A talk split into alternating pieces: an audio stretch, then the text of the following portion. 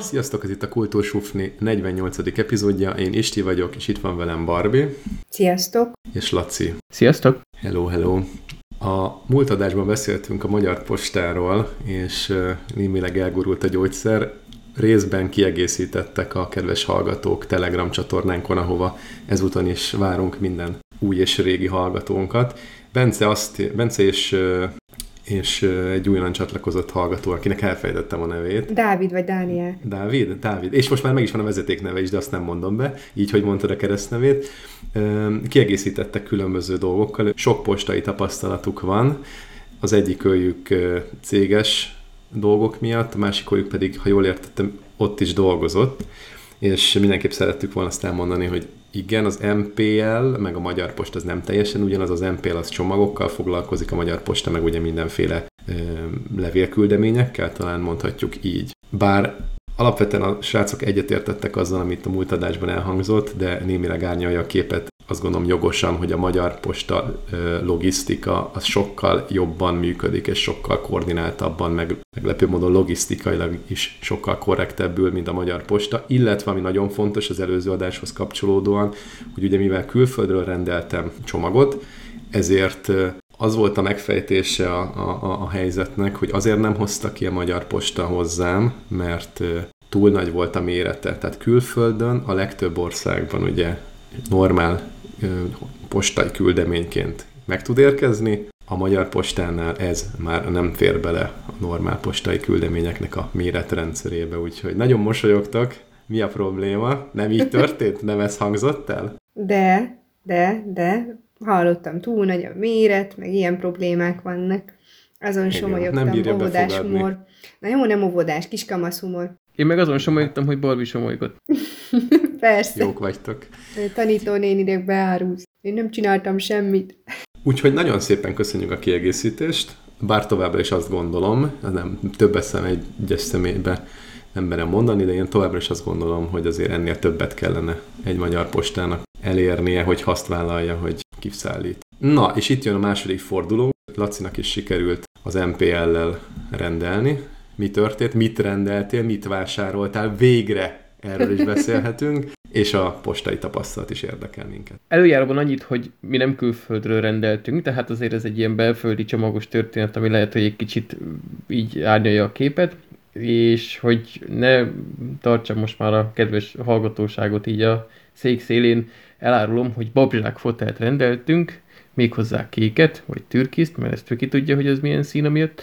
Szóval abszolút pozitív tapasztalatokkal ö, gazdagodtunk, teljesen hamar kiért, teljesen korrektül tájékoztattak, úgyhogy itthon voltunk, ide talált a futár, elsőre nem jött értesítgetés, meg nem volt az, hogy akkor még másnap meg karbonnal próbálkoznak, hanem ide jöttek, átadták, kifizettem, elmentek, úgyhogy teljesen ö, normális tranzakció volt, úgyhogy nekem ez egy, ez egy pozitív tapasztalat volt, ha akarnék, se tudnék belekötni most ebbe a szolgáltatásba, úgyhogy Úgyhogy egy kicsit akkor így vegyük le a savat legalább részben, legalább az em pé el ágról, mert úgy látszik, hogy az azért tényleg funkcionálisabb, vagy hát lehet, hogy tényleg szerencsém volt. Hát azért mondjuk szerintem akkora cucctól szabadulni is akartak, tehát szerintem amikor reggel bepakolták a kocsiba, mi a szom ez, Jézusom, Józsi? Hát szerintem nem tudom. Igen, hogy hívott a futás, mondta, jó volt, ki vannak, jó nagy csomagot hoztam, mondom, jó, akkor mindjárt még. A futárnak nagy volt a csomagja. De az a poén, én nem tudom, hogyan szinkronizálták óráikat, mert szinte percre pontosan egyszerre ért ide a házhoz a Sprinter, a gé el es, meg az em pé el. Nem rendeltem mind a háromtól, de a gé el es is hozott csomagot, meg a, a, az em pé el is, és amikor jöttem vissza, akkor az ajtóban ott volt egy Sprinter futár, tehát nem tudom, nagyon egy rúgóra jártak. Valaki karácsony környékén gondolom az ember léptenyom csomagkiszállítóba botlik bele, mert hát ilyenkor felpörög ez a szakma is. Hát és ráadásul ugye mondjuk a gé el esnél ugyanaz a futár viszi ugyanabban a régióban a csomagot. Nyilván az a régió az Budapesten nagyjából két-három tí- tíz utcát jelent, vidéken valószínűleg egy teljes kerületet is akár, de hogy ott ilyenkor karácsonykor név szerint már ismerik az emberek, hogy akkor ki, ki jár, akkor megy a nevetgélés, hogy na ha megint jön a karácsonyi ajándék. Jó pofa. engedjétek meg, hogy megosszak egy tapasztalatot veletek, és akkor utána majd megint jöhet a Mac meg az Apple gyalázás is. Dolgoztam valamelyik nap, ez úgy van, hogy mintha csak egy nap dolgoznék, de egyébként nem, ma már nem dolgoztam, mától szabni vagyok egész évben, nagyon jó, csütörtökön vesszük fel az adást egyébként, és, és dolgoztam, és azt képzeljétek el, hogy valami új helyre kellett utalnom pénzt. Tehát már kiderült, hogy nem dolgoztam, mert munkaközben magándolgokkal foglalkoztam, mindegy, ahova még nem utaltam. Ugye ki, ki akartam másolni, a, és ki is másoltam ezt a számlaszámot a, nem tudom, böngészőből, e-mailből valahonnan, és mobilappal szerettem volna utalni. Ugye, hát hogy, hogy viszem át a, ezt a számlaszámot? Persze meg lehet mondjuk notes-ba átrakni, vagy átszinkronizálni, vagy stb. Igazából arra jutottam el, hogy hiába másolom, inkább, inkább én azt be fogom írni, azt a kétszer nyolc számjegyet, mert én o té pés számla volt, úgyhogy nulla nulla nulla volt a vége, az utolsó nyolcas. Lényeg a lényeg, elővettem a telefonomat, beléptem a mobilabba, és akkor töltöttem volna ki az adatokat, de már ott volt a vágólapon a, a, az említett számlaszám, mert rányomtam azért egy command cét, és abban a pillanatban, hogy ott én pasztázni akartam volna, földobta, hogy a telefonomon, hogy én nem akarom-e a megvágólapomról bepasztázni, amit ott kimásoltam az elmúlt húsz másodpercben, mert úgy tűnik, mintha akarnám. Egyébként ezt nem írta oda nyilván, hogy úgy tűnik, mintha akartam volna, de mivel érezte, hogy ez a, ez a command cé, meg ez, a, ez az itteni pasztolás, ez összekapcsolódhat, ezért fölajánlott, és esetleg onnan. Na, olyan jó élmény volt, hogy aki még nem találkozott Apple termékkel, és nem tudom, hogy van-e ilyen egyébként, legalább boltban vagy gyomkodás szintjén, akkor ezek azok az apróságok, amik olyan szinten elkötelezetté tehetik a, választ, a választót, a vásárlót, meg a felhasználót, hogy, hogy utána ebből nem akar kiszállni, úgyhogy nagyon jó élmény volt, tényleg. Ismerem egyébként a technológiát, tehát ugye ez a Handoffnak valamilyen megoldása, ami ilyen Bluetooth-on keresztül ugye kommunikálnak az eszközök a háttérben, de azért ez újszerű volt, ilyet nem tudtam, hogy lefejlesztettek. Akkor gond nélkül sikerült átutalni a pénzt a nigériai hercegnek, aki leve, levélben írta, hogy te vagy az utolsó ismerőse? Pontosan, pontosan. És egyébként a, a, ugye a Sufnira költöttük ezt a pénzt, majd a hallgatók is megtudják, hogy pontosan mire a következő évad első részében, nyilván január, nem tudom, negyedikén, mikor fog az kijönni. Igen, basszus pont akkor. Így kéne tippelnem az ötös lottón is. Úgyhogy ennyi, ennyit az Apple-ről felvezetőnek, és azt azért mondtam el, egyrészt mert marha jó élmény volt, másrészt meg a következő témánk az az, hogy az Apple Store, illetve az Epic Games-nek a harcában ugye új fejlemény következett be három hete, vagy kettő, de azóta nem tudtunk róla beszélni, mert minden téma fontosabb volt ennél, vagy aktuálisabb, vagy fontosabbnak éreztük. Nem tudom, hogy erről hallottatok-e, olvastatok-e róla, ugye az Epic Games meg az Apple Store vitájáról beszélgettünk szerintem két hónapja, amikor az Epic Games azt ö, akarta elérni, hogy sokkal kevesebb százalékot kelljen fizetnie kvázi ilyen marsként az Apple-nek azok a azon szoftverei után, amit ugye az App Store-ban értékesít. Ugye ez korábban harminc százalék volt minden egyes szoftverre vonatkozóan az Apple-nél, Apple Store-ban. Most viszont ugye perre mentek, nyilván ott még évekig el fog tartani ez a per. Maga az Epic Games azt szerette volna elérni, hogy ők, mivel marha nagy cég, szeret, szeretnék, hogyha a harminc százalék nagyon erősen mérséklődne, mivel ők így is milliókat fizetnek oda dollárban ilyen kvázi támogatásként, vagy kötelező támogatásként, ugye az App Store-be ez miatt a harminc százalék miatt, ezért ezért soknak érezték, és legyen kevesebb. Oké, okay. Ez ugye a regresszív adózás, vagy regresszív ö, levágási politika.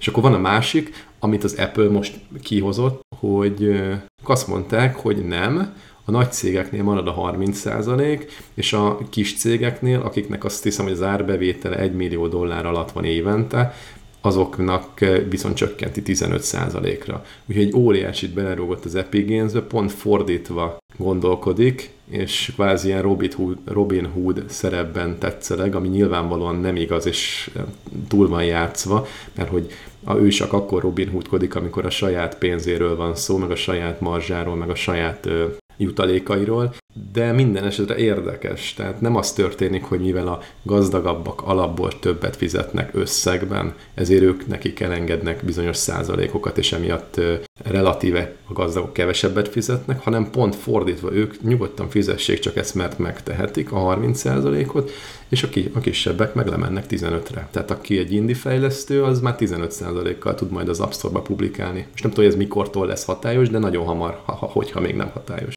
Nem tudom, hogy ez mit szóltok. Ugye ezt kibővíthetjük olyan szempontból is, hogy, hogy a társadalmi adózás, meg, meg, meg adórendszer, tehát itt is ugye az egykulcsos adó volt kvázi a, az Apple-nél is, ehelyett most, most ezt a progresszívet alkalmazzák. Mit gondoltok? Jó, ez így? Cool. Nekünk nem fáj. Én, én nagyon örültem ennek. Én az Epic Games-nek a, a megmozdulásait, a megmozdulásait nagyon nem szerettem.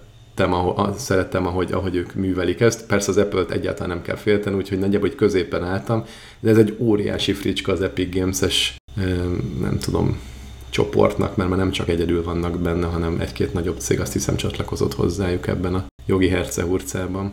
Na mindegy, hát hogyha nincs hozzátennivalótok, akkor szerintem ugorhatunk is a karácsonyi témánkra, mert hogy ez a karácsonyi adásunk, karácsony előtt már nem fog több kimenni ezen kívül, és akkor nézzük meg, hogy filmnézés tekintetében ti hogyan készültek. Ugye minden évben elhangzik az a szlogen, hogy reszkesetek betörők nélkül nincsen karácsony. Hát nálam van. Én nekem azt úgy kipörgettem gyerekkoromban, úgyhogy én, én ezt így nem igénylem már, meg a Bud Spencer filmeknél is elértem azt a mennyiséget, ami, amiből így terítődik az ember, úgyhogy már az sem. Nagyon nézegetem. Nálam, ami ez a minden évben kötelezően meg kell nézni, nem tudom, ilyenkor így elöntenek az érzelmek, és egy kicsit így ilyen, ha romantikusabb nem jön elő. Karácsony van előtt... Van Kézzel, de valahol Jaj. Miért? Tudom, igen, valahol van. Fogadjunk az igazából szerelem jön. az ne. Egyik az az. az annyira cuki, annyira imádok. Igen, az az egyik, de nem azzal akartam kezdeni, úgyhogy kap be, hanem a büszkeség Sorry. És balítélet.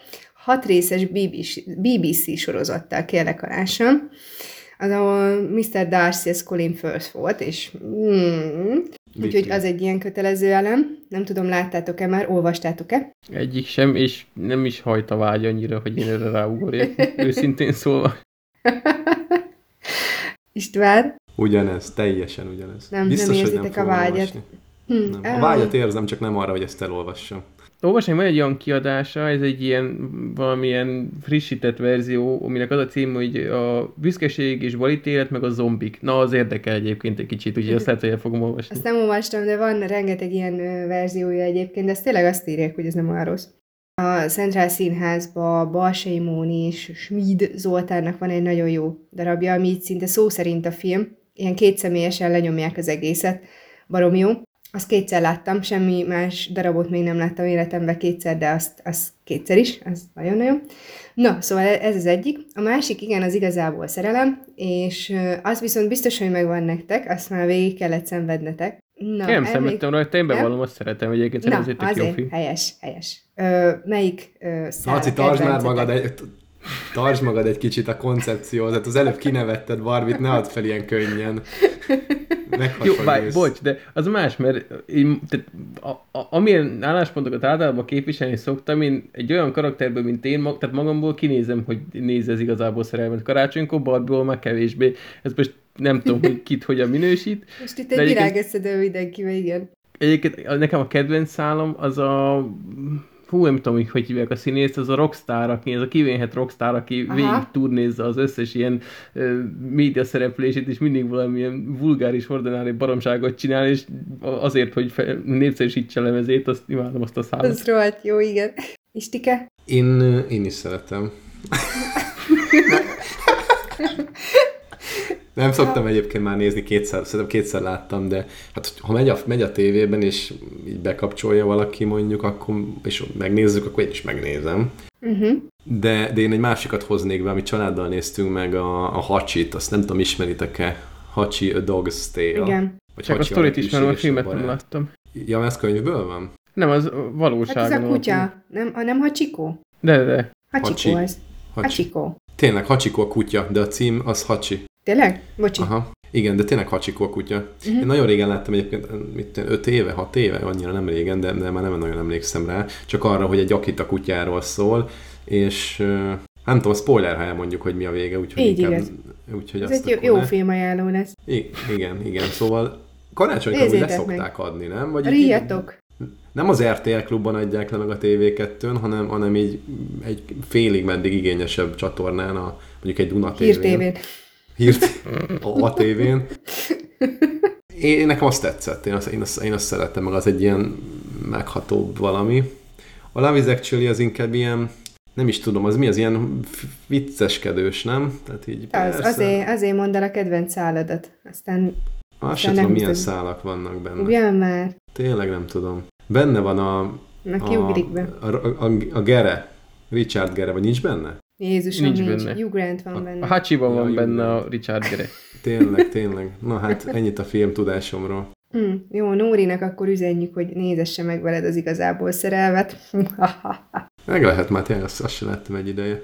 Yeah. De ugye az igazából szerelemre én zsánert se tudnék húzni. Az olyan, mint a disznósajt, hogy így mindenféle bele van darálva, aztán eléd van rakva, vagy beletöltve egy ilyen díszes formába. Hát de erre utána lett a mm, Valentin napra, szilveszterre, tehát több ilyen e, stílusú azt... filmet csináltak, de ezért ennyire jó egyik se lett, mint ez. Igen, egy zsánerteremtő lett, és, mindig, és ugye mindegyik filmeknek, filmben ez ilyen közös jellemzők, hogy teljesen függetlenül tizenhat szálon fut, amik így valamennyire kapcsolódnak, valamilyen nagy ünnep körül, és baromi nagy nevek vannak benne, mindenféle yeah, különösebb ok nélkül, úgyhogy ez, ez a, a, a, az igazából szerelem műfaja, az egy, tényleg egy műfaján nőtte ki magát. Én akkor azért még elmondom az én kedvenc szállamat, nekem a miniszterelnök meg a dundus csaj szerintem így azért, mert hogy tudok a combjai miatt azonosulni vele. A, a dundus csajja? A dundus csajja. Vagy a miniszterelnökkel? Azzal csak azonosulnék, de, de nem. Tehát így szerintem azzal hasonló... nem azonosulnél, azzal egyesülnél, nem? Az egész más. Szóval szerintem van egy ilyen izé, hogy hasonló kaliber vagyok, mint ez a kis titkárnő. Így kinézetre talán. Nem tudom, annyira nem vagyok szép, hanem így a combos, combos vagyok én is, és erre többször van rá poén. Combos egyre. Uh-huh. Jó, és mondjál, Laci, te is egy olyan, olyan filmet, amit szívesen nézel karácsonykor, hogy tudjuk ajánlani. Ö, én nem t- Marvel, mindig más. Marvel, mindig, mindig más. Avengers kettő. Klasszikus, a, szentestei a, film. Az bármikor. Egyébként mi mindig más néztünk, tehát az a, nálam is gyerekkorban kipörgött ez a nincs karácsony Kevin nélkül időszak, meg a Télapú volt még az, amit egy időben minden évben meg kellett nézni. Pú, aztán nem tudom, mi, mi tényleg mondok, hogy Avengers, nem, nem tudok ilyen kifejezetten az epic karácsonyi filmet, ami, ami tényleg még a Die Hardot sem, mert azt egyébként nem láttam az igazából szerelem ellentétben, úgyhogy nem tudom, néztetek Avengers-t. Ha nem láthatok az Endgame-et, akkor lecsúszhatok róla, mert most volt a tévébe, de akkor töltsétek le, vagy fizessetek elő valamire, ahol fenn van. Még a Távkapcsoló mit gondoltok? Az Adam Sandler film van, vagy tizenöt éves az is. Hát azt egyszer láttam, de nem volt maradandó élmény. Én ezt nagyon rég láttam, akkor még viszonylag hátulgombolós voltam, és én az ilyen, ilyen prostó Adam Sandler-es vígjátékra számítottam, és nem az volt, és akkor az úgy, úgy nem tetszett, mert nem az a ökörködés volt.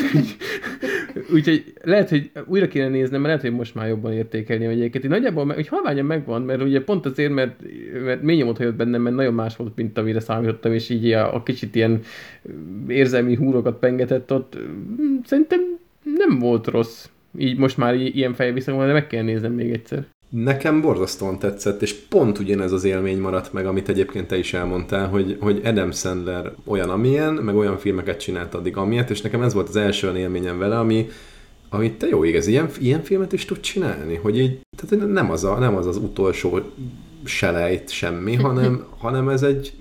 Jó, most nem azt mondom, hogy, nem azt mondom, hogy egy nagy minőségű, nem tudom milyen Kurosawa film, csak, csak azt mondom, hogy, hogy elgondolkodtató, és szerintem ez a pont, pont elég egy hollywoodi produkciótól, hogyha legalább elgondolkodtat, és nekem nagyon tetszett az, hogy annyit elmondhatunk, hogy ugye arról szól, hogy a távkapcsolóval tudja állítgatni, hogy akkor melyik részét tekeri át az életének, most nagyon-nagyon leegyszerűsítve.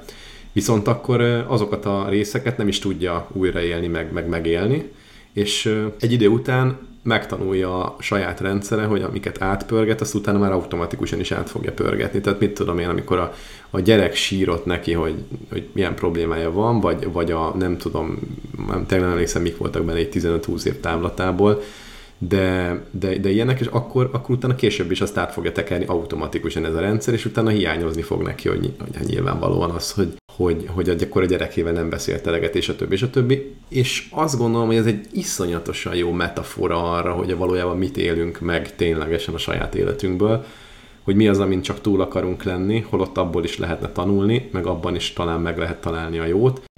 Lehet, hogy belemagyarázás, én ilyesmiket vittem el belőle, és, és emiatt tudtam rajta azért jó sokat gondolkodni. Annak ellenére, hogy egy teljesen sima hollywoodi film Adam Sandlerrel, tehát így semmi. Gyakorlatilag nem tudnék kiemelni belőle semmit, de a sztoria nekem tetszett. És akkor ezt most minden karácsonykor megnézitek? Egyáltalán nem, csak azt mondom, hogy én az ilyen típusúakat szeretem. Uh-huh. Mikor szerintem egyszer sem néztem meg karácsonykor, csak most valamiért beugrott, és gondolom nem véletlenül, úgyhogy bemondtam. Jó, hát ha ennyit a filmekről, mennyit beszélünk a fákról? Üllői úti fákról.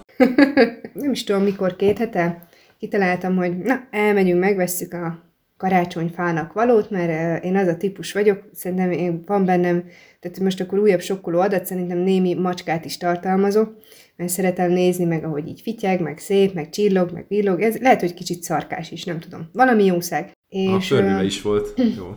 Igen, és évekig műfenyő volt, de meg nem én intéztem, de most a, ugye a szingli anyuka módba kapcsolva, na, akkor fölkerekedtünk gépjárművel, és én odaestem, és mondtam, hogy na, én nekem fogalmam sincs az egészről, nincsen fenyőtalpam se, azt se tudom, milyen fajta fenyők vannak, nekem adjon valami akkorát, ami kisebb nálam, de nagyobb a gyereknél. Ízöld. Nem megy rá gatyám, igen, nem megy rá gatyám, mert csóró vagyok, nem fogom önöket elküldeni a búzsba, mert hogy mire fölérünk, a fele tűlevél lehullik a bánatba, illetve beférjen az autóba. Te sok igényed van. Igen, és így fölröhögtek a fickók, és aztán szerintem így kisorsolták gyorsan, hogy melyik szerencsétlen legyen a nyertes, aki segít nekem, de jó érzékkel odavezetett az ezüst fenyőkhöz, és nem szivattam szerencsétlent, mert az első fát így kikapta, pofás volt, és akkor bele is faragták a talba a fát, egyebek. No, és akkor hát még egy picsulás, hogy azért nem akartam összekenni a kabátomat, mondjuk nem tudom, mi volt a logika benne, mert hogy... itthon nekem kellett fölhozni az első emeletre, de nem tudom, mondtam, ilyen, ilyen vigyorogva, így, hogy esetleg az autóhoz kihozná. És így méregett az autót, és látszott rajta, hogy hát ez egy állat, hogy ekkora fát megvett ebben a kicsányi autóba. És ö, volt egy olyan gondolatom, hogy én nem akarom összekenni az egész autót, ezért ö, csak beül, az volt a kis fejemben, hogy beültetem így az anyósülésre a fát. Na most... természetesen az egész kocsit összegányolta, még így is a fa, és hát most hál' Isten nem kellett sokat autózni hazáig, de semmit nem láttam. A gyerekkel, ő ugye ült hátul, ilyen, szia anya, szia Bori, nem látlak, jó van, ott a fa. Hát így izé, ezzel szívoztunk egész végig hazáig, és akkor ö, ö, hazaértünk épségben, ilyen gyökkettővel közlekedtem, tehát ilyen a picsák picsája voltam már, én azt gondolom, hogy nő, beültetve az anyósülésre a fa, amitől nem lát semmit, de tényleg óvatosan mentem, úgyhogy nem voltam közveszélyes, és akkor hazaértünk. Hát akkor a fát azt most innen ki kéne emelni, föl kéne vinni az emeletre, a kiskorú az fölajánlotta, hogy segít. Hát mondom, babám, azzal segítesz, hogyha arrébb mész. Hát sűrű anyázások közepette, de fölhoztam a fát, de, érezt... bocs, de össze volt kötve a, a tűlevelek. Össze volt, igen, állat, de nem? Attól függetlenül rajtam nem volt kesztyű, ott a fickón volt kesztyű, és én erre nem gondoltam agyatlanul. Attól, hogy ez így be van madzagolva, meg minden, attól ez szúr.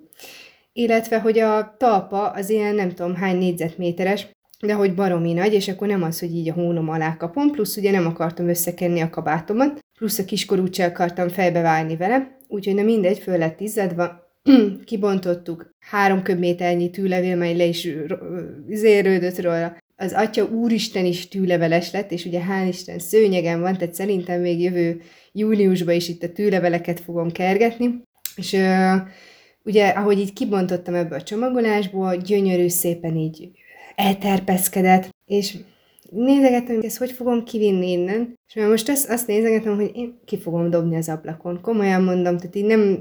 Hát azt nem, szokták. Hát azt szokták, de, de így nem annyira éreztem így barátinak, hogy tényleg így csináljam, de tényleg ez lesz, hogy kidobom az ablakon a De miért? De miért? Azzal nem, nem, semmi baj nincs. Már bo- nincs? Bocs, de hogy hát jó, miért kidobod, a nem, nem ott hagyod. Jó, én nem, tehát most figyelj, én ilyen egyszerű parasztány vagyok, aki, aki nem, dobdobka, nem dobta ki gyerekkorában az ablakot, a, ablakon a fát, illetve utána úripicsa voltam műfenyővel.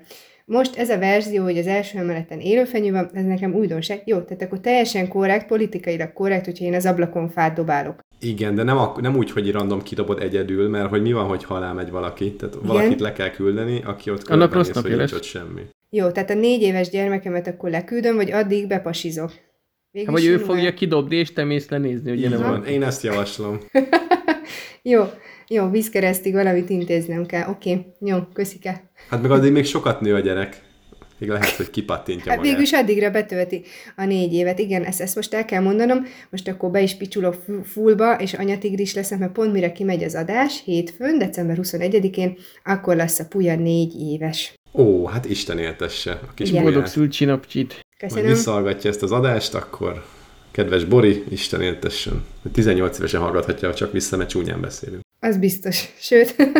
Akkor se. Akkor se. Hát én, több kérdésem is van, de látom Lacinak is, úgyhogy tedd meg, Laci, és fölteszed. Csak, nem, csak akar itt is, egyrészt, hogy azért jegyzeteltem, mert ö, nekünk is idén lesz az első ilyen önálló favásárlás, tehát például az a kesztyű nekem is egy ott volna eszembe, úgyhogy kösz a tippet. Illetve most belegondoltam, hogy nekem is valamilyen olyan kabátot kéne venni, amit nem sajnálok annyira, mert ugye jó, mondjuk a négyes hatoson el fog férni akár mekkora fa, tehát azzal nem lesz gond hazafelé. Illetve a, a fakidobásnál itt, az lehet, hogy nálunk nem fog játszani, mert oké, okay, hogy gyalogosokra figyelni kell, én tudja, hogy sikerülne úgy kidobnom, hogy egy parkolóautónak a szélvédőjét beküldeném a fenyőtnek a törzsével, úgyhogy lehet, hogy inkább leviszem a liften. Akkor ott a Viki meg menjen utánad a kis seprűvel, meg lapáttal, mert szerintem a vízkeresztkorán igen, csak ilyen csoffadt izé, tűlevélszórós izé lesz, vagy nem tudom, ilyen puccos norman fenyőt vesztek? Meg nem tudom, majd att- attól függ, hogy mennyibe kerül, tipre nem. Mert azt mondták, hogy hát az, az, nem, az nem magának való. Ezt így mondták rögtön így. De miért az nagyon drága? Az, azért hát az, mondták, az jelentősen mi? Drágább. Igen, mondták, hogy a legcsóróbb az a lucfenyő, de az, az hullatja is a, a levelét, ez, ez az ezüstfenyőt mondták, hogy ez ilyen középár kategóriás, ez ilyen nekem való. Értem. És ez így végül is ennyit is szántam a dologra, úgyhogy a, a talp az ugye olyan, hogy azt jövőre is tudom használni, jövőre is majd ott lobogtatom nekik, hogy a, megint faragják már be a talpa, de szerintem jövőre azért kisebbet fogok venni, tehát most egy picit úgy elszá- elkapott az ünnepi hangulat. A gyerek miatt választottál élőt? Um, igazából azért, mert a, a műfenyőt nem igazán tudom itt a kis lakásomba hol tárogatni, úgyhogy ez volt a gondolat, meg, meg így nekem volt egy ilyen fals izé a fejembe, hogy hát szegény izé fenyőfákat kivágják, és jújújúj, aztán így felvilágosítottak egy pár éve, hogy ez ugyanolyan ö, ipar, mint az alma, vagy a káposzta, vagy a krumpli, tehát hogy itt nem kell sajnálgatni ezeket a fenyőket, támogatom a magyar gazdaságot, előre megyünk, mert ha a műfenyőt veszem, akkor a kínai gazdaságot támogatom, meg műanyag, és hú, hú, hú, hú, hú.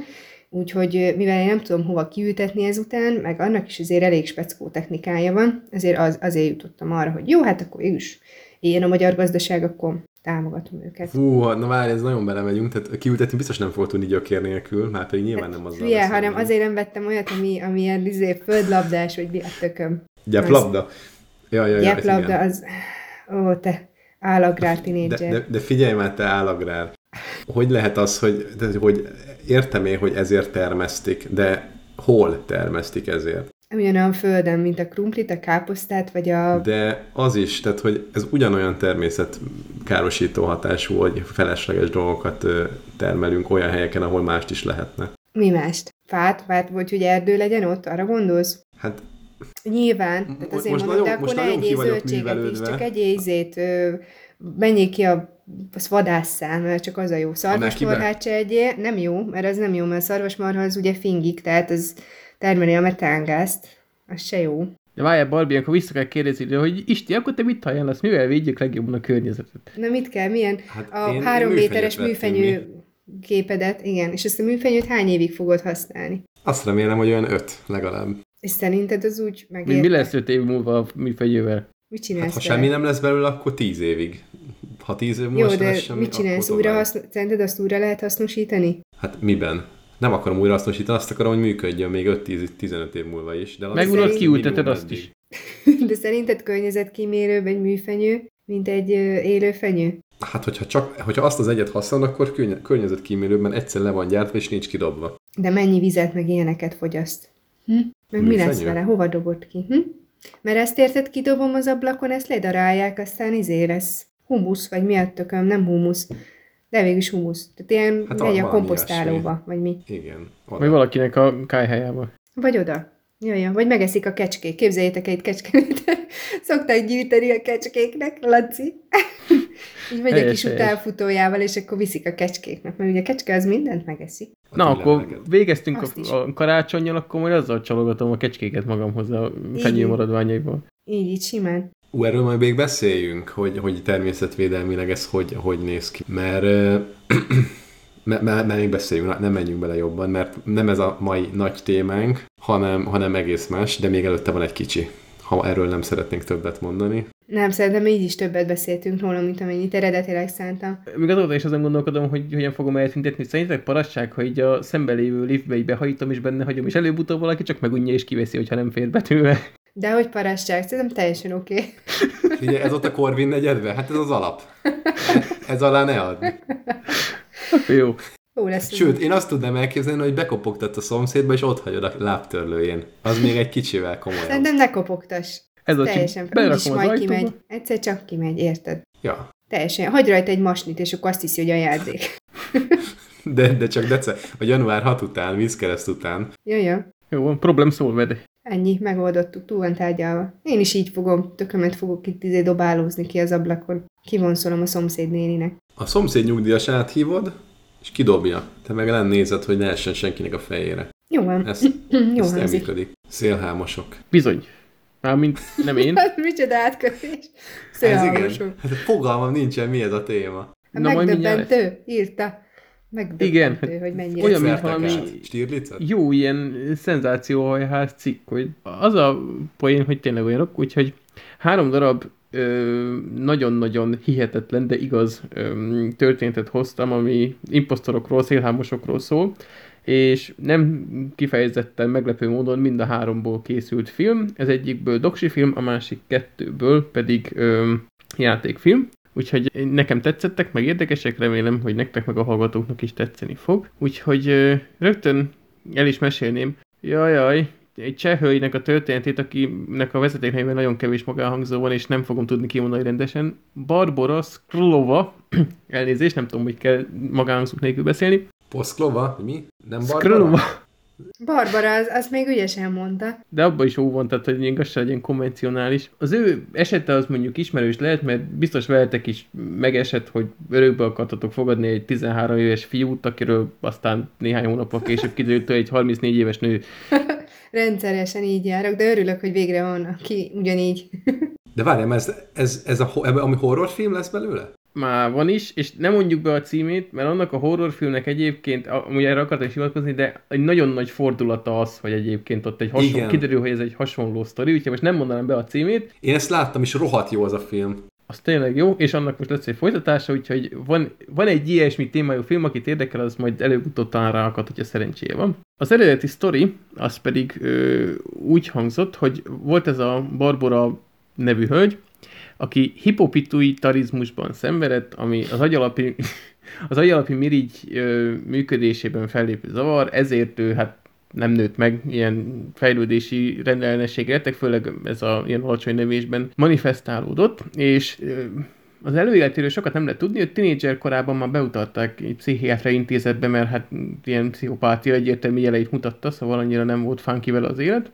Aztán ő megtalálta magának egy egy GRÁM Mozgalom nevű szerveződést, ami ilyen vallási fanatikusok voltak, és ott ö, összeakadt egy Clara Mau- Maueroa ö, nevű ö, hölgyel, akinek de volt egy... Mondd csak a keresztnevüket, mert azok egész jól mennek. Clara, meg Barbara. Amikor Clara és Barbara ö, összefogtak, akkor már kezdett egy kicsit ö, horrorisztikussá fordulni a történet, mert a, ennek a Clárának volt két fia, nyolc és tíz éves, és valamilyen szektás indítatásból ők azt gondolták, hogy akkor most pincében egy ketrezbe zárják a gyerekeket, és akkor ott különböző változatos módon kínozták őket, meg kicsit megnyúzták őket, meg a húsukba lettek, meg ilyesmi is hasonló, és még durvább történeteket ö, műveltek velük, és ezt kamerával is rögzítették, volt nagy biztonsági kamera felszerelve, és akkor buktak le, amikor a szomszéd ugyanolyan kamerát felszerelt, és véletlenül a jele a szomszéd a Barborái kameráját fogta be, és hát meglátta, hogy mit, mi zajlik ott, és kihívta a rendőröket. Na és ekkor ugye ez a Barbara ö, ennek a grál mozgalomnak a segítségével pattant meg Norvégiába, és ott adta ki magát Edemnek, egy tizenhárom éves fiúnak, akiről aztán hónapokkal később kiderült, hogy hát ez a Barbara. miután elég furcsán viselkedett. Hát ugye így, hogy egy felnőtt ember, aki ráadásul ilyen pszichés zavarokkal küzd, nem csorolja, hogy nehezen illeszkedett be a tinédzserek közé, ami alapból egy ilyen nehéz időszak. Úgyhogy végül aztán őt, aztán még eltűnt, aztán elfogták és börtönbüntetésre ítélték, de fellebbezés után szabadon engedték, és azóta se tudjuk, hol van. De aranyos. Amúgy a, ezt a Clara nevű nőt, az édesanyját is börtönbüntetésre ítélték, de már ő is szabadult, úgyhogy annyira nem, nem vették komolyan ezt a sztorit. A második történet az Frédéric Bourdin, egy francia férfinek a története. Az ő sztoriából készült az Imposter nevű dokumentumfilm. Ő egy ilyen sorozatszélhámos volt, különböző eltűnt személyeknek adta ki magát. A legextrémebb példa az az volt, amikor ö, Franciaországból Amerikába utazott ki, ugyanis tudomására jutott, hogy egy Nikolás Barkley nevű tizenhárom éves fiú ezerkilencszázkilencvennégyben eltűnt, és ő kilencvenhétben bekopogtatott a családnál, hogy ő az eltűnt fiú, és akkor most hazajött. Körülbelül öt hónapon keresztül a családnál élt, és a család annyira szerette volna visszakapni az eltűnt fiút, hogy ö, befogadták magukhoz, és elhitették kb. Magukkal, tehát elhitték, hogy tényleg ő az eltűnt fiú, annak ellenére, hogy például olyan ö, teljesen triviális eltérések voltak, hogy az eltűnt fiú kék szemű volt, még ez a Frédéric barna szemű volt, akkor a, a füle is teljesen más formájú volt, az arca, tehát nem is, ö, ö, láttam is a doksi filmben, nem is hasonlított kimondottan arra a fiúra, de mondjuk azért tizenhárom éves korában tűnt el, tehát ezt még be lehetne tudni annak, hogy az öregedés miatt, viszont a családot megvezette, és egy, amikor egy riporter sztorit csinált ebből, hogy ugye meglett a fiú, akkor egy magánnyomozó is ott volt, és ő neki tűnt fel, hogy valami nem stimmel vele, és addig nyomozgalotta, ő megtalálta, hogy ő bizony egy francia szélhámos. Ja, és hogy ez a szemes sztorira mit mondott, ugye azért azt hittette a családdal, hogy egyébként ő egy ilyen ö, gyermekprostitúcióval foglalkozó hálózatból szabadult el, és ott átszínezték valahogy a szemét ö, kékről barnára, és ezt így elfogadták. Ezután néhány év börtönbüntetésre ítélték, és amikor szabadult, akkor ö, visszament Franciaországba, ahol egy ö, Leo Bolli nevű tizennégy évesen eltűnt francia fiúnak ö, adta ki magát, ott is ö, pár hónapot lehúzott egy családnál, akkor utána kétezer-négyben Spanyolországban egy Rubén Sánchez Espinosa nevű fiúnak adta ki magát, akinek az édesanyja meghalt a madridi bombatámadásokban, és kétezer-ötben pedig egy Francisco Hernandez Fernández nevű tizenöt éves árva spanyol fiúnak adta ki magát, akinek autóba esetben meghaltak a szülei. Furcsa egy hobbija volt. Igen, de végül azt hiszem, hogy még egyszer elkapták, és azt hiszem, akkor is valamennyit ült börtönben, akkor már csak pár hónapot, és végül azóta lett egy élettársa, meg öt gyereke, úgyhogy azóta abba hagyta ezt a imposztorkodást, amíg meg nem mondja az öt gyereknek a zsivaját, és megint fel nem szívódik, de ez már csak de a... Ennek az, ennek a, a, az emberkének is van olyan pszichés zavara, mint az imént említettnek? Vagy az előbb hölgy volt, ugye? Igen. Igen, igen, hölgy volt. Hát ebben az esetben nem ő írtak róla, ő a saját bevallása szerint azért csinálta, mert gyerekkorában ő egy ilyen mellőzött gyerek volt, nagyszülei nevelték, azt hiszem a szülei meghaltak, vagy, vagy magára hagyták, és ő a, tényleg saját elmondása szerint ő szeretetre és figyelemre vágyott, és ő ezt így találta meg. Ugye, egy, hogyha egy eltűnt gyerek visszakerül egy családhoz, ott nagyon intenzív figyelemnek a középpontjába kerül, és ő ebben sütkérezett. Egyébként, hogyha valakinek felkelte az érdeklődését ez a sztori, akkor Imposter, beírjátok Google-ba, és akkor ezt a dokumentumfilmet ajánlom, nagyon-nagyon jó. Elég régen láttam, de akkor megkapott, megfogott ez a sztori. Úgyhogy most többek között ez is jutott ez eszembe, úgyhogy azt mindenképp ajánlom. Uh-huh. A harmadikból szintén egy játékfilm készült. Ez egy régebbi történet, Mary Willcocksnak az esete, ez a ezerhétszázas évek vége, ezernyolcszázas évek elejének Angliája. Ő egy devoni vargának volt a lánya, abszolút ilyen szinte szegények sorából került ki, és egyszer csak betéveigett a Bristol közelében lévő Gloucestershire ö, városába ö, egy körülbelül egy ilyen hátizsáknyi cuccal, furcsa ruhákban, ilyen valami turbán volt a fején, meg ilyen különböző fájtlakat viselt, vagy ilyen nem is rongyokat, de valami ilyen szövet, különleges szövetanyagokat, és mindenki által ismeretlen nyelven beszélt. És ott volt egy ilyen ö, helyi vezető, egy Samuel Worrell nevű előjáró, aki ö, befogadta magához, és hát próbálták kideríteni, hogy ki ez, vagy honnan került ide. És végül egy tengerész azt állította, hogy ő felismeri azokat a szavakat, amiket mond, ő ismeri azt a nyelvet, amit beszél, és hogy ő Karabú hercegnő, valahonnan egy ilyen távol-keleti országnak a hercegnője, akit kalózokra boltak el, és itt Anglia partjaitól nem messze sikerült beleugrani a vízbe és kiúsznia, és ezért csak kevés cuccal így ide keveredett. És ő is hónapokon keresztül ebben a kisvárosban úgy élt, mint egy hercegnő, halandzsázott karattyót, senki nem kérdőjelezte meg, tehát ő ezt a nigériai herceges sztorit, ezt már ezernyolcszáz-valahányban implementálta, úgyhogy simán behúzott mindenkit a csőbe, tehát élt ott ilyen királyi modorban. De ki tartotta el? Az most nekem nem, nem értem. Hát volt ott egy ilyen, ugye a városnak, nem tudom pontosan, itt így fogalmaznak, hogy előjárója, tehát hogy volt valamilyen, hát mondjuk ilyen polgármester megfelelősége, és akkor ő befogadta, ott volt egy nagy birtoka, és az arisztokrácia egy kicsit így körülugrált, hogy jaj, az a távoli egzotikus hercegnő, és akkor vacsora vendégeket hívtak, meg ott körbe utaztatták, szóval itt ez a város első ember egy a szárnyai alá vette, és az arisztokrácia a többi része, aki ott ebben a városban élt, az így hajbókolt neki szépen. Míg nem, és cikkeztek is róla az újságok képe, míg nem ö, valaki felismerte, akinél ö, korábban még, még szegény sorban élt ott lakott, mondta, hogy ö, gyerekekre vigyázott, és azzal tudta legjobban a gyerekeket szórakoztatni, hogy nagyon vicces halandzsa nyelveken beszélt nekik. Úgyhogy ő aztán ezt tovább gondolta, de sajnos így bukta lett. Viszont ő is, mint ahogy a kilencvenes évek Magyarországán a viszkis, annak ellenére, hogy bankrabló volt, egy kicsit így a nép a vállára emelte, hogy így a, a magyar nép elnyomott hőse, ezt a hölgyet is, ezt a Mary Willcocksot is a vállukra emelték, hogy ha, de milyen jól megvezette az arisztokráciát, azt a gőgös társadalmi osztályt, úgyhogy kb. Ilyen ünnepelt hős volt, meg emléktáblája is van ennek a nigériai herceges, vagy hát Karabú hercegnős fiaskónak. Ez a hölgy, ez, ez példakép. Ez igazi Robin, Robin Hood-né. Robin-né Hood. Kultúr Sufni tiszteletbeli hercegnője lesz. Ez ötletes, tényleg. Tehát a spam korában, ami, amit a Nigériából érkeztek, ahogy te is mondod, ezt megcsinálta. Mikor ezer? Mikor volt ez? nyolcszáz? Viktoriánus kora. Igen, ezerhétszázas évek vége, ezernyolcszázas elején. Most itt pontos dátumokat nem látok, csak a... a, a nem a baj, ezernyolcszázas meddig... elejének elején jó. Azt hiszem, hogy mettől meddig élt, és ezt nem találom, de tényleg, hát ez, ez, a, ez, a, ez azért ezerhétszázkilencvenkettő körül született. Jó, de azt azért képzeljük el, tehát, hogy brit birodalom még, még ö, bőven-bőven van rabszolgaság a világban, bőven-bőven ö, kiterjedt a, a brit birodalom a, a távol-keletre is, és ö, akkoriban azért voltak olyanok, hogy gyarmatról jött ez az, és, és történtek olyan dolgok, hogy, hogy nem ismerted, de egyébként távolról ő egy előkelőség. Tehát, hogy ez ott jobban elfért szerintem, mint, mint ma mondjuk. Jó, mondjuk értem, hogy ma inkább az információs társadalom miatt sem tudna működni, mert rögtön legugliznek, hogy ki ez az állat, aztán... És végül is ő is az információs társadalom miatt bukott meg, mert ugye lehozták a képét az akkori újságok, aztán szívás. Hát, állarcos bálakat kellett volna tartania kizárólag.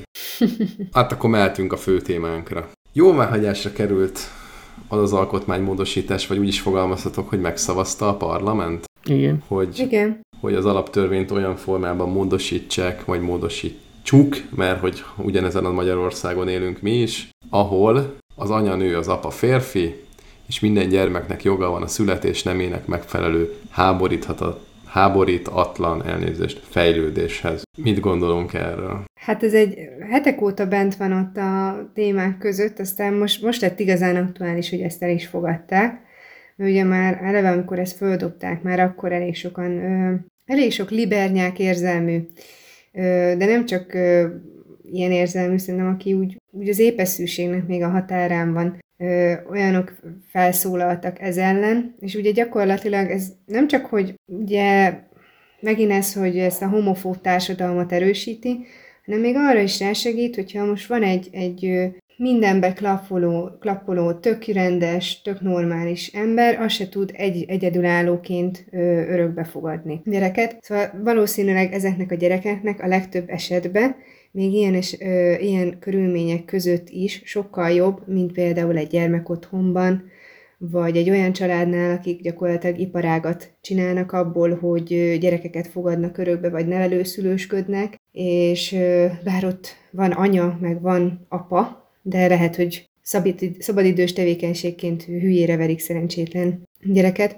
Úgyhogy ö, hát ez így engem eléggé hát kiborított. Tehát ez a sokadik, sokadik húzása pártunknak és kormányunknak, ami, ami, hogyha nem lenne most ez a koronás körülmény, akkor szerintem így a nép tüntetne, mint az állat. De most ez a csendben elfogadás, ez a mémszületés, ez a hőbörgés van, és gyakorlatilag megint átment úgy, hogy nincsen semmi következménye, és mire majd odaérünk, hogy választás lesz, addigra már rég el lesz felejtve. És mindezt, ezt az egészet megfejelte, nem tudom, láttátok-e Novák Katalinnak azt a csodálatos videóját? Láttátok-e? Láttam. Én nem, de hallottam róla. Mert fantasztikus volt, amiben gyakorlatilag kifejtette azt, hogy nő vagy, szaporodjál, örüljél, hogy kapsz valamennyi fizetést, nem kell itt versengeni a férfiakkal, ez, ez hülyeség. Ez hülyeség. Nem kell versengeni, szaporodj, dolgozzál, hogy tudsz, fogadd el, amennyi pénzt kapsz érte, ezt legyél boldog, mert neked megvan az a lehetőséged, hogy a méhedbe tudsz egy gyermeket érlelni, aztán meg megszülöd. És ez a pasiknak nincs. úgyhogy, úgyhogy a, a második hétre... része igaz. A így igaz, nagyon jó. Csak, csak ö, na, boldogságnak nem gondolom, hogy csak ez a csimbaros szó, hogy az ember tud szaporodni, meg szülni. Mert nyilván, hogy van ez ilyen ekte ősanyáknál, ez, ez, ez mindenre jó. Na, úgyhogy most így családjogilag eléggé kiakadtam a héten egyébként. Nem tudom, hogy ti hogy vagytok ezzel, vagy mi a véleményetek erről. Ha nagyon röviden akarom összefoglalni, aztán majd persze kifejtem, akkor hasonló érzelmekkel ingenek bennem, mint a múltkori könyvdaráló sztori kapcsán, hogy egyszerre vagyok dühös is, meg egyszerre vagyok szomorú is emiatt, mert igen, nagyon sok, de ugye most maga ez a, az alaptörvénymódosítás, tehát tényleg önmagában ez a szövegezés, ez a, a tartalom már sok sebből vérzik, és nagyon-nagyon sok sebből megkérdőjelezhető, és szerintem egyenesen káros, de ahogy ezt bevezették, hogyha figyelembe vesszük, hogy ilyen különleges jogosítványokat kapott a kormány a koronavírus járvány miatt, és az első dolguk az volt, hogy ezt beterjesztik, mint egy ilyen óvintézkedés a Covid-tól, hogy gyorsan akkor írjuk le, hogy az apa férfi, az anya meg nő, mert akkor nem kapjuk el a Covidot, kb. Ez így lehetne. Ez is már egy ilyen súlyosbító körülmény, maga a tart, tehát engem nincsenek illúzióim, lehet itt példálozni azzal, hogy a Magyarország keresztény ország, meg keresztény erkölcs, meg a állami vezetőinknek is nagyon keresztény meggyőződése van, de hogyha a szavazat nem a keresztény meggyőződésből jönne, akkor nem a keresztény meggyőződést tolnánk, mert itt most nyilván azért ez egy ilyen pólozgatás, hogy a nép mire vevő, természetesen most ebből jönnek a szavazatok, természetesen most ezzel lehet, hogy ugye van a liberálisabb érzelműek körében nagy felhorgadás, de azért nem véletlenül van ott egy kétharmad szerintem, tehát hogy valamit jól csináltak x éven keresztül, és ez annak egy következő lépése is, hogyha azért hát előbb-utóbb bebaltáznak valamit egy ilyen merész lépéssel, de még egyelőre nem arra mutatnak a dolgok. Szóval én azt érzem, hogy ilyen önös politikai érdekből most belökjük a busz alá a gyerekeket, és azért gondolom ezt, mert lehet, hogy ettől most megtartják a népszerűségüket, vagy megugrik, de akkor ott lesznek az áruházban gyerekek, akiket örökbe fog, meg lenne rá a Az az em- meglennek rá azok az emberek, akár ö, azonos nemű párok, akár egyedülálló, örökbefogad, tehát olyanok egyedülálló emberek, akik szeretnének örökbefogadni, szeretnének szülők lenni, meg lenne a kereslet, még a kínálat, de a gyerekek ott fognak maradni szépen a, a, az otthonban, mert van egy ilyen gyönyörű alaptörvényünk, amit a, a keresztény erkölcsök, meg a béke és az elfogadásnak a jegyében bizonyos esetekben inkább megfosztja a gyermeket attól, hogy bármilyen családban, vagy bármilyen normális körülmények között nevelkedjen, azért, mert mi most azt gondoljuk, bocsánat, nem mondom, hogy mi, azért, mert egyes emberek azt gondolják, hogy ez így etikus, legalábbis ezt mondják, de végsősorban azért, mert egyes embereknek a saját önös érdekük ezt diktálja. És ez, ettől egyszerre vagyok szomorú, mert ez egy olyan fokú gerinctelenségnek tartom, még azért politikai mércével is elég erős, meg rohadt dühítő is, mert azért a pofátlanságnak is legyen már egy teteje. Úgyhogy ez az egyik gondolatom, a másik, hogy természetesen az azért is kellett, mert most, vagy jó, most felteszem kicsit az alufólia sapit, de nem ez az egyetlen egy pontja volt ennek az alaptörvénymódosításnak, hanem volt egy másik is, hogy mostantól ki lett mondva, hogy a közpénz az, ami az államnak a kiadása és a bevétele. Tehát mostantól kezdve olyan ilyen járulékos kiadások, mint ami nem tudom, ilyen té vé kettő felé csordogált, meg ilyen médiabirodalom felé csordogált, ami egyértelműen a kormányhoz tartozó és adófizetői pénzből történt kiadás, amit eddig bírósági keresetek után kiszolgáltathattak, hogy mire költöttek, most már nem tehetik meg, mert papíron nem minősül közpénznek. Tehát, hogy itt ez a, a legnagyobbat tényleg ez a szülős balhément teljesen jogosan, csak közben egyébként kicsit megkönnyítették a lopást is maguknak. Úgyhogy good job. Lehet, hogy kicsit így most megszállt nálam a cinizmus, de most szerintem nem kell azért túl sok összeesküvés elméletet gyártani, hogy azért itt feltűnjön egy-két dolog, úgyhogy tőlem ezt gondolom. Nem vagyok elégedett. Benne van egyébként az, a, az alaptörvényben, hogy, hogy bár az anyanő a, az alaptörvény szerint jelenleg az apa férfi, de hogy csak ketten lehet örökbe fogadni? Igen. Mind a ketten mondtátok, hogy egyedül már nem. Ezt konkrétan így ki van hangsúlyozva? Igen. Ez milyen formában szerepel? Most nem lesz szó szerint, nyilván nem is kérdezem, csak hogy az van, konkrétan ez van benne, hogy... Hát házasság, kö, házasság kötéshez van rendelve az örökbefogadás. Tehát ja, nyilván, ha egyedül vagy, nem tudsz házasságot kötni, vagy hát úgy, hogy mondjuk valahol van egy félre, csak tested ott, hogy hol, akkor valószínűleg fogadhatsz örökbe, bár nem tudom, hogy lehet, hogy akkor is lekádereznek, hogy nem éltek egy háztartásban, szóval mivel ehhez van kötve, így sem a melegek, sem a, a, az egyedülállók nem fogadhatnak örökbe. Ez nekem teljesen kimaradt, ez, ez most így nekem tök új. Jé, ez, ez is belekerült? Uh-huh. Atyaég. Ez igen. Én nagyon-nagyon finoman, és nem, nem, nem is nem vagyok bátor, hogy ezzel kapcsolatban állást foglaljak, őszintén szólva. Nem azért, mert én ezt pártolom, szó se róla, semmi ilyesmi nincs, csak ennél nagyobb bajaink lesznek szerintem a következő években. Hogyha, hogyha itt van ez a vírus helyzet, itt van az összes természeti dolog, ami egyébként szerintem ebből következni fog, vagy nem ebből, hanem ez már egy előhírnöke annak, hogy, hogy mik lesznek, és igazából egy, egy ö, olyan fontos dolog szerintem, amit, amit érdemes figyelembe venni, az az, hogy valami erős, erős állam és erős kormány legyen, és jó lenne, hogyha ez nem egy autoritár rendszer lenne, azt gondolom, de, de hogyha nem lehet majd döntéseket hozni, akkor itt, itt, itt nem, nem, lesz, nem lesz jó világ. Márpedig, hogyha nem elég erős a, a, az állam, akkor, akkor ez lesz. Vagy a kormány megint, most szinonimaként használom, tudom, hogy nem ugyanaz, de ez, ez nem menti fel a, a kormányt semmi alól. Ez egy mondjuk ki gusztustalan húzás volt, hogy a extrém felhatalmazásból ez lett az első rendelet, amit sikerült benyújtani, vagy, vagy, vagy javaslatcsomag, vagy nem is tudom, hogy nevezzem ezt, és aztán... Hát ez nem rendelet, ez az, az alaptörvénynek a módosítása, az annál egy kicsit... Nem, nem így értem, igen, rosszul fogalmazok, tehát hogy az első rendelkezés, na ezt, a, ezt, akart, ezt a szót kerestem, az első olyan nyúljunk hozzá a valamihez, az, az ez volt, amikor a koronavírus miatt kaptak egyébként extra felhatalmazásokat. Bocsi, még egy dolog, viszont, hogy valamivel valami halvány egyetértést is mutassak, hogy úgy nem vagyok teljesen egy oldal, és nem csak azért, hanem tényleg, hogy ö, ami a, az emberek, vagy a gyerekek nem identitásáról szól, most nyilván nem azt mondom, hogy ezt ilyen formában kell bedobni, meg hogy a transzokat sem kell üldözni, viszont nálam az azért felvet kérdéseket, hogy mi, mi lehet az az engedélyezett életkor, amikor mondjuk ilyen nem bántó eljárásokat lehet kezdeni, mert sokan ugye arról számoltak be, a, most olvasgattam ilyen pride-os anyagokat, meg pro és kontra nézegettem beszélgetéseket, hogy vannak, akik már gyerekkorukban is érzik, hogy ők egyébként transzneműek, viszont vannak, akik mondjuk ez tényleg egy, egy fázis gyerekkorban, hogy én nem vagyok benne biztos, hogy ha valaki, nem tudom, tizenkét éves korában azt mondja, hogy, hogy ő, ő egy férfi testbe született nő, vagy fordítva, akkor egyből érdemes így nekiugrani ennek a nem bántós történetnek. Tehát, hogy itt én érezném létjogosultságát egyébként párbeszédnek, és én sem vagyok teljesen híve itt az abszolút ilyen liberális minden nemi szabad kéznek, hogy amint lehet, akkor operáltassuk át.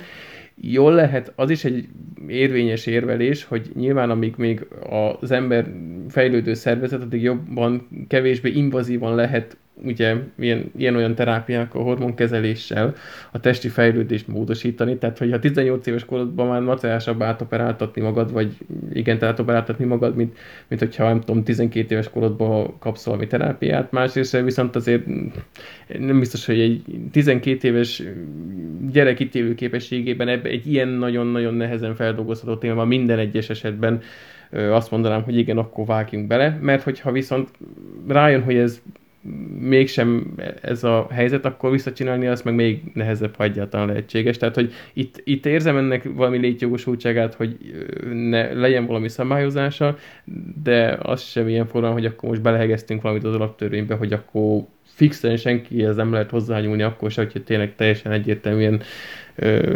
transznemű. Mert ezzel kapcsolatban hogy fogalmaz? Én ezt a részét ezt annyira nem domborítottam. Hát, nyakatek értene inkább, de minden gyermeknek joga van a születés nemének megfelelő háborítatlan fejlődéshez. Mert szerinted arról szól? Mert nekem abszolút nem ez jutott eszembe róla, erről az egészről. Hát, nekem, a, nekem, nekem egyébként? Nekem, nekem az, hogy, hogy pont ez is arról szól, hogy ugye ö, azt szokták mondani, hogy egy gyereknek szüksége van egy anyaképre, meg egy apaképre. És ugye nyilván, ha két apa van, vagy két anya van, akkor egy kézi gubanc, és akkor ebből azt gondolják, hogy a nemi identitás az úgy működik, hogyha nekem két anyukám van, akkor én igen, valószínűleg leszbikus leszek, mert hát ugye azt láttam, hogy anya anyával csókolózik. Szerintem ez arról szól, de aztán lehet, hogy ebben benne van ez is. Ennek a részének nem annyira olvastam ö, utána, meg akkor valószínűleg a Józsikának ö, traktorral kell játszani, és a babát ezt ki kell verni a kezéből,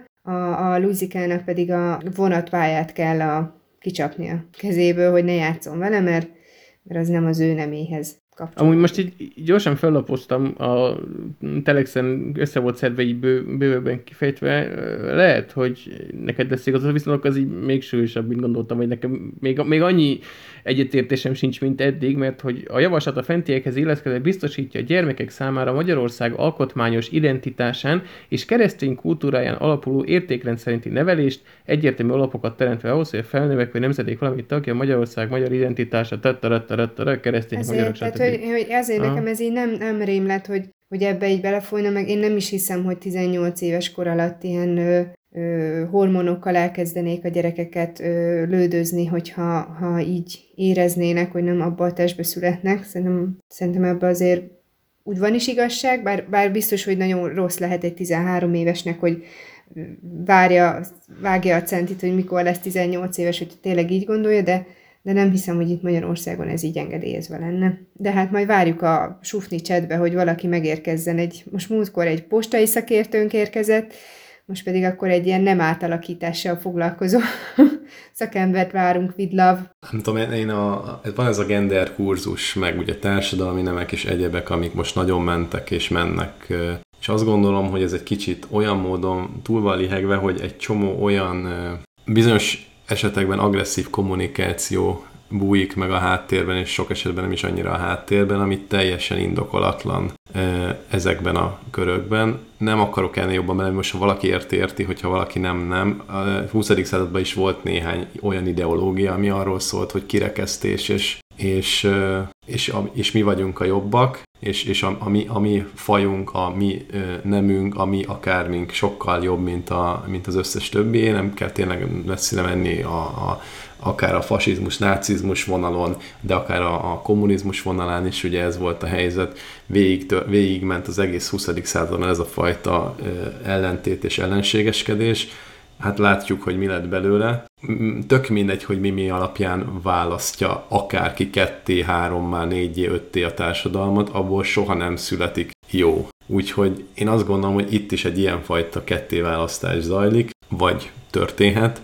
Nem szerencsés szerintem. Nagyon, nagyon nem szerencsés. Az egész, most ez jól fölkorbácsolja az indulatokat, az egész genderkurzus is sokkal erősebben fog beleállni ebbe a kérdésbe, holott békében lehetne egymás mellett élni. Vannak bizonyos biológiai szempontok, igen, két azonos nemű ember nem fog tudni hagyományos biológiai úton gyermeket előállítani, és bocsánat, hogy így fogalmazok. De ez, azt gondolom, megcáfolhatatlan tény. Vagy már ezt is cáfolta valaki? Azt gondolom, hogy itt talán még nem tartunk. Ez, nem, ezek, hát ez, ez olyan erről dolog, szól. Amit...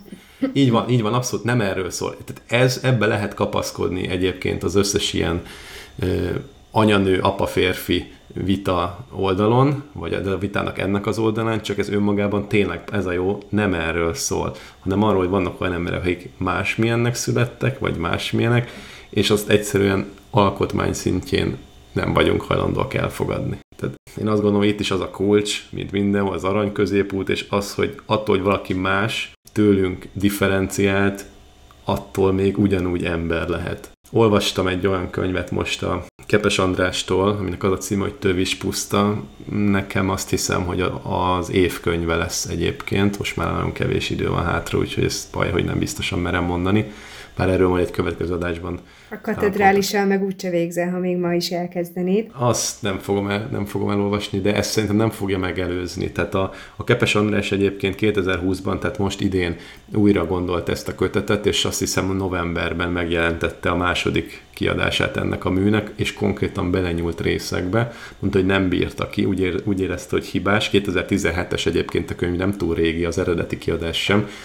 És arról szól, hogy ide tartozik egyébként, ez még nem a következő témánk, csak, csak nagyon erősen ide, ide érze, tartozónak érzem, hogy tehát arról szól, hogy négy család a huszadik században, egy polgári, hát egy, egy gazdag, gazdagabb polgári család, egy arisztokrata család, egy zsidó család, és egy, és egy szegény, ilyen, ilyen, ilyen szegény paraszti család hogyan él, és hogyan él, éli végig a huszadik századot. Ezeknek a családoknak a történelme, története összefonódik egy-egy közös házasság kapcsán is, és van benne náci szimpatizáns, van benne olyan, aki a kommunista eszmékben, hisz ugye nyilvánvalóan ez egy csomó dolgot jelent a, az arisztokrata család nyilván utána, hogy a kommuniz, amikor kommunizmus van, akkor ennek a hatásait érzi, amikor, amikor a zsidó családban, akkor a kitelepítések, és így tovább, és gyakorlatilag a huszadik század a magyar történelmének az egyes lépéseit, vagy, vagy fontosabb eseményeit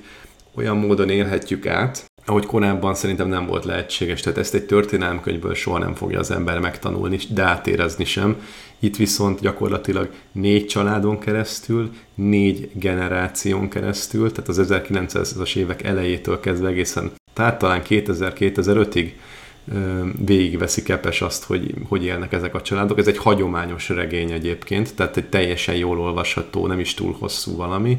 Olyan szinten javaslom, hogy, hogy nagyon. És hogy hol kapcsolódik ez most a témánkhoz? Hát ott, hogy gyakorlatilag ebben is ezek a nagy ideológiai csaták, harcok, ezek az egyén, illetve a család szintjén hát egész máshogy csapódnak le, és hogyha végigolvassátok ezt a könyvet, akkor az lesz az é- végén az érzésetek, hogy mindenkinek igaza van, mindenki csak túl akart élni, mindenki e, csak ember volt, és bármilyen közhelyesen is hangzik, ez lesz a végén az üzenet, vagy nekem legalábbis ez volt, és nem tudott kiemelni, hogy de egyébként a Goldschmidt Dávidka mekkora egy tapló volt, mert azt csinálta, hogy közben kőkemény ilyen, olyan dolgok vannak benne, hogy ilyen gusztustalan módon e, arrogáns, meg, meg gyilkosságok is, meg, meg tényleg kitelepítések, Auschwitz, de akkor de akár a gulágot is mondhatom, és ugye iszonyat, iszonyat rejtőzködések, és a végén tényleg az az üzenet, hogy mindenki csak ember volt. Úgyhogy én azt gondolom, hogy itt is azt kell megtalálni, hogy hogyan tudunk értelmesen, békével együtt élni, és ez most nem abba az irányba mutat, szerintem. Sem. Azt hiszem mondhatom, hogy sem, mert ti is ezt mondtátok talán. Igen. Nézem itt az arcotokat, akkor azt gondolom, elmondta mindenki a véleményét. Egy témánk maradt mára, így a könyvről könnyű is átcsatolni, hogy meglepődtünk azon, hogy a, nem azon lepődtünk meg, hogy a Libri csinált egy olyan könyves felmérést, hogy a magyaroknak mely a legkedvencebb tizenöt könyve, talán mondhatjuk így. Igazából az volt a felmérésnek a lényege, hogy mi, aki regisztrált ebbe, az be tudta jelölni a könyves polcán az öt legszívleltebb és legkedvesebb könyvét, és ebből egy lista készült. És majd meg fogjuk osztani a show notes-ban, de vannak rajta olyan nevek, közben úgy ugye beszélgettünk róla előzetesen nagyon röviden, amiket nem is ismerünk. Tehát én is az ötödik helyen lévő Delia Owens-től, a, ahol a folyamirákok énekelnek, ez ugye talán ti sem ismertétek, nem is hallottam még erről a Életemben könyvről. Nem is hallottam, igen. És hogy beszéljünk már erről egy kicsit, hogy mi, mi az, ami szerintetek ebben meglepő? Ugye azt is néztük, hogy ki az, ami kikerült belőle, ami mindig benn volt. Hát a kötelezők. Mindig, tehát az összes ilyen könyves felmérésben mindig benne voltak a kötelezők, mert hogy ugye a magyar lakosság x százaléka, abba se vagyok biztos, hogy akik bejelölik, hogy az a kedvencük, azt valóban elolvasták, hanem szerintem csak tudtak mondani egy könyv címet. Most szerintem ebben, ami különleges, az az, hogy ugye ez egy ilyen, ahogy mondtad, nekem úgy tűnik, hogy ez egy ilyen önkéntes regisztrációs cucc volt, ugye? I- igen. Tehát, hogy igen. Azért, ha most tényleg így országosan fölmérték volna, akkor valószínűleg ugyanúgy benne lettek volna a, a kötelezők, de mivel, hogy ez egy ilyen, ö, hát úgymond már motivált volt, mert aki erre regisztrált, az nagyon-nagyon meg akarta osztani, a, hogy a, mik a kedvenc könyvei, meg annak úgymond így nagyon drukkolt, tehát nem volt akkora kampány, mint x évvel ezelőtt a nagykönyv, Úgyhogy szerintem ennek ez lehet a, az egyik oka. Meg azt gondolom még ehhez kapcsolódva, nagyon röviden, gyorsan, hogy, hogy azért itt tényleg olyan emberek töltötték ki, akik olvasnak is. Tehát igen, sokat olvasnak. Igen, meg hogy ezeket valószínűleg el is olvasták. Mondjuk az Abigél, hozzáteszem, hogy azt nálunk is van egy kolléganő magyaros, aki nyolcadikban áll, az a kötelező olvasmány. Tehát azért... Uh-huh, uh-huh. Meg a Librinél még annyit azért hozzátennék, hogy tökre megörültem, amikor a listán a második helyen megláttam az Utas és holdvilág című könyvet, mert azt épp most olvastuk Vikivel, és mind a kettőnknek nagyon tetszett. És aztán belegondoltam, hogy hogy is került hozzánk pont most az a könyv. Az úgy volt, hogy böngésztem valamikor a netet, és találtam egy ilyen Libris kvízt, ami nem ilyen három kattintásból állt, hanem így googlizik el rendesen, tehát az ember nagyon egyszer nem veszi a fáradtságot, és láttam, hogy lehetett nyerni valamit, úgyhogy én vettem a fáradtságot, és ö, nyertem is egy könyvet, pont az Utas és holdvilágot, tehát hogy mivel ez alapban a Librin keresztül jött, tehát gondolom a Librinek a, az ilyen törzslátogatói, azok valószínűleg rámentek erre a kvízre, és egyébként elég nagy példányszámú lehetett nyerni ezekből a könyvekből, tehát szerintem sokan most kaptak egy, egy nagyon-nagyon igényes, keményborítós, nagyon szép, még ajándékkönyvjelzővel ellátott, meg egy ilyen kú er kóddal ellátott, ahol a hangos könyvváltozatot is ingyen letöltheted, kiadványt kaptál az Utas és holdvilágból. Legközelebb, ha ilyen van, szóljál már. És nekem is. Küldjed, küldjed a linket, he! Okay, azért, azért, mert tudod, mi sóherkedett. Mert ja, hogyha mi jelentkezünk, akkor ő, ő kevésbé nyer. Ja, rohadék. Jó. Jó, megegyeztük, semmi gond. Nem, nem, nincs gond. Jó van, karácsony ajándékot még nem adtuk oda. Beszó, legközelebb szólni fogok, hogyha lehet könyvet nyerni. Na mindegy, szóval szerintem most egy kicsit lehet, hogy ez is belejátszott, de ettől függetlenül nem mondanám, hogy ú, most csak emiatt van itt, mert az Utas és holdvilág nagyon-nagyon jó könyv szerintem, nagyon tetszett, úgyhogy csak ehhez az egyhez ezt akartam hozzáfűzni. Viszont ami abszolút meglepett, az a Michelle Obamának az Így lettem című könyve, hogy, hogy ez, hogy hegyek, ez azt hiszem, hogy neki egy ilyen önéletrajzi könyve, és nem gondoltam, hogy Magyarországon a tizenötödik legnépszerűbb könyv, ez milyen Libris felmérés körében is akár, a Michelle Obamának az idei önéletrajzi könyve, és ezt, ezt nem, te, nem is teljesen értem, hogy hogy, hogy ő ekkora népszerűségnek örven nálunk is. Hát nagyot ment azért az a könyv itthon, állítólag nem olyan jó, én nem olvastam, viszont, viszont már úton van az Obama, ja nem, még nincs úton, de már előrendeltem a, a Barack úrnak a hasonló, hát nem hasonló című, mert nem ez a címe, de, de hasonló típusú művét, úgyhogy vá, várom, hogy kifizethessem. Egy vagyonért adják ötezer-hatszáz forint, tehát még nem vettem rá a bátorságot, hogy tényleg egy basszony, nagyon durva. De valami hatszáz oldal, és csak az első kötet lesz neki második hát is. Figyelj, laponként, ha kiszámolod, egész megéri. Aha, úgy szoktam egyébként, kiszámolom lap per lap az árat, igen, ez egy ilyen jó hozzáállásnak tűnik. Hát ha te mondod, ó, hatszáz oldalását, akkor megéri az ötezer-hatszáz forint. Nem az csak, hogy a, ezt nem arra felmondtam, bár valóban úgy tűnhetett, hanem hogy rengeteget dolgozik ezen valószínűleg, mert, mert egy komoly, komoly önéletrajz. Biztos jó lesz az illata is majd, jó lesz ennyi pénzé. Mm. Ú, remélem jó illata lesz Obamának, bár mindig csak ugyanazt a két öltönyt hordja, úgyhogy nem biztos. Meggondolod, hogy így átkeni magán a könyvet, így kijön a nyomdából, és így állott a barackúr, aztán így a hónaljához oda dörgöli. Tényleg. Egy ilyen illatosító, tudod, amit a kocsiba lógatsz fel. Hát vagy a budipapír. Ezt nem engedhetjük meg magunknak. Visszatérve, oké, nem, azt tökre elhiszem, hogy nagyot megy jobban ma életrajz, mert azért egy két ciklust lehúzott, nem is akármilyen amerikai elnök, aki ráadásul az első színesbőrű u es á elnök volt, az ő életrajza, meg az ő tapasztalatai az elnöki székben, akit ráadásul Trump követett, tehát ez még egy ilyen külön pikantériája a sztorinak, és egy Bush előzött meg persze. Ö, azt elhiszem, hogy, hogy sokokat érdekel, de Michelle Obama életrajza is biztos nem véletlenül van ott, de hogy én például róla annyira nem tudok semmit, azt tudom, hogy a Barack Obama volt u es á elnöknek a felesége, de hogy biztos, hogy ő nem csak arról írt a könyv, hogy én voltam a feleség, és akkor ide is mentünk a barackkal, meg oda is mentünk a barackkal, meg repültünk az Air Force One, hanem hogy ő biztos saját jogán is valamit csinál, de én annyira, tehát azt sem tudom, hogy ő mi a foglalkozása, mi a végzettsége, ő miről nevezetes önmagában, azon kívül, hogy az u es á elnök felesége, tehát hogy én maradtam ki ennyire a Michelle-nek az élettörténetéből, vagy, vagy most akkor mi van? Én is elkövettem, de Isti úgyis megrendeli, és akkor majd kölcsönkére tőle, és elolvasod. Ennyi. Easy. Majd megkérdezem Istit, hogy érdemes-e. Nem hiszem, a Michelle Obamát nem hiszem, hogy el fogom olvasni ezt a könyvet, de, de amúgy én azt mondom, hogy te maradtál ki belőle. Tehát a Michelle Obama az, az hosszú évtizedekre visszamenőleg az egyik legaktívabb First Lady volt.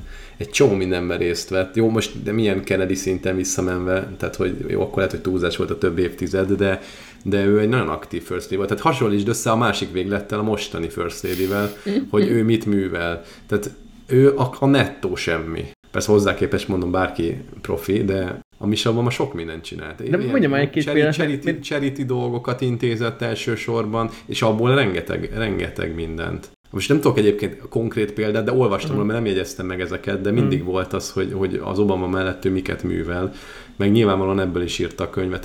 Még ami, ami nekem nagyon furcsa volt, hogy, hogy benne van a... Á, bár annyira nem. Ugye az Orvostóth Noémitól az Örökölt sorsa, ami egy tök új könyv, és én nem gondoltam, hogy ezt ilyen sokan megvették, vagy, és vagy kölcsönözték, és olvasták, mert hogy kilencedik az Orvostóth Noémi Örökölt sorsa. Ami egyébként nem újdonság, vagy nem tűnik meglepetésnek az, hogy a dzsé ká. Rowling Harry Potter sorozat benne van, a Tolkien Gyűrűk ura sorozat benne van, benne van Mester és Margarita, Abigail, Büszkeségből ítélt, Utas és holdvilág, Kis herceg, ezek szerintem ilyen alapok. A, az Utas és holdvilág az nem, de, de az ugye elhangzott, és beszéltünk róla most. A katedrál is engem meglepett, bár már a korábbi podcast adásban is beszéltünk róla, hogy Barbie mennyire szereti, és, és ugye azóta, nem csak azóta, de előtte is már film is volt belőle, vagy sorozat. Hát már most újra ki is adták, meg kijött egy előzménykönyve is, ami tényleg mocskos drága, tehát ezt mucig voltam megvenni magamnak, hogyha nem kapom meg senkitől karácsonyra, viszont meg fogom venni, mert az is valami ötezer-kilencszáz forint, egy gyönyörű, nagyon szép. Úgyhogy szerintem most azért is olyan felkapott, hogy kijött ez. Lehet, lehet. Hát a tíz kicsi néger Agatha Christie-től nem mondanám nagyon meglepőnek, talán egy kicsit. És van ez a Jojo Moyes, vagy Jojo Moyes? Mielőtt megismertenek, erről semmit nem tudok. Ez mit? Hát ebből film is van, de film is Én van az Emilia Clarke-kal, kétezer-tizenhatos, és ezen azért csodálkozom, mert ez tényleg, két, ez négy éve ment rohadt nagyot. Szerintem nektek is be fog ugrani, van benne egy férfi, aki azt hiszem tetraplég, és ö, hát, ja, bocsánat, négy végtag bénult, tehát hogy csak, azt hiszem csak a, a fejét tudja mozgatni, és hát ő így, ugye mély depresszióban van, és véget akar vetni az életének, és akkor megismerkedik egy nővel, és beleszeret, és akkor gondolkodik, hogy most akkor még lehet értelme az életnek, vagy sem. És ez, ez nem tudom, hogy két, tehát meglepett, hogy kétezer-húszban mindig releváns, mert akkor nagy visszhangja volt, milyen felkapott sikerkönyv, de ezek úgy benne maradnak a köztudatban, de nem szoktak utána itt regnálni az ilyen top tízes, top húszas listákba, és most mégis itt szembe jön.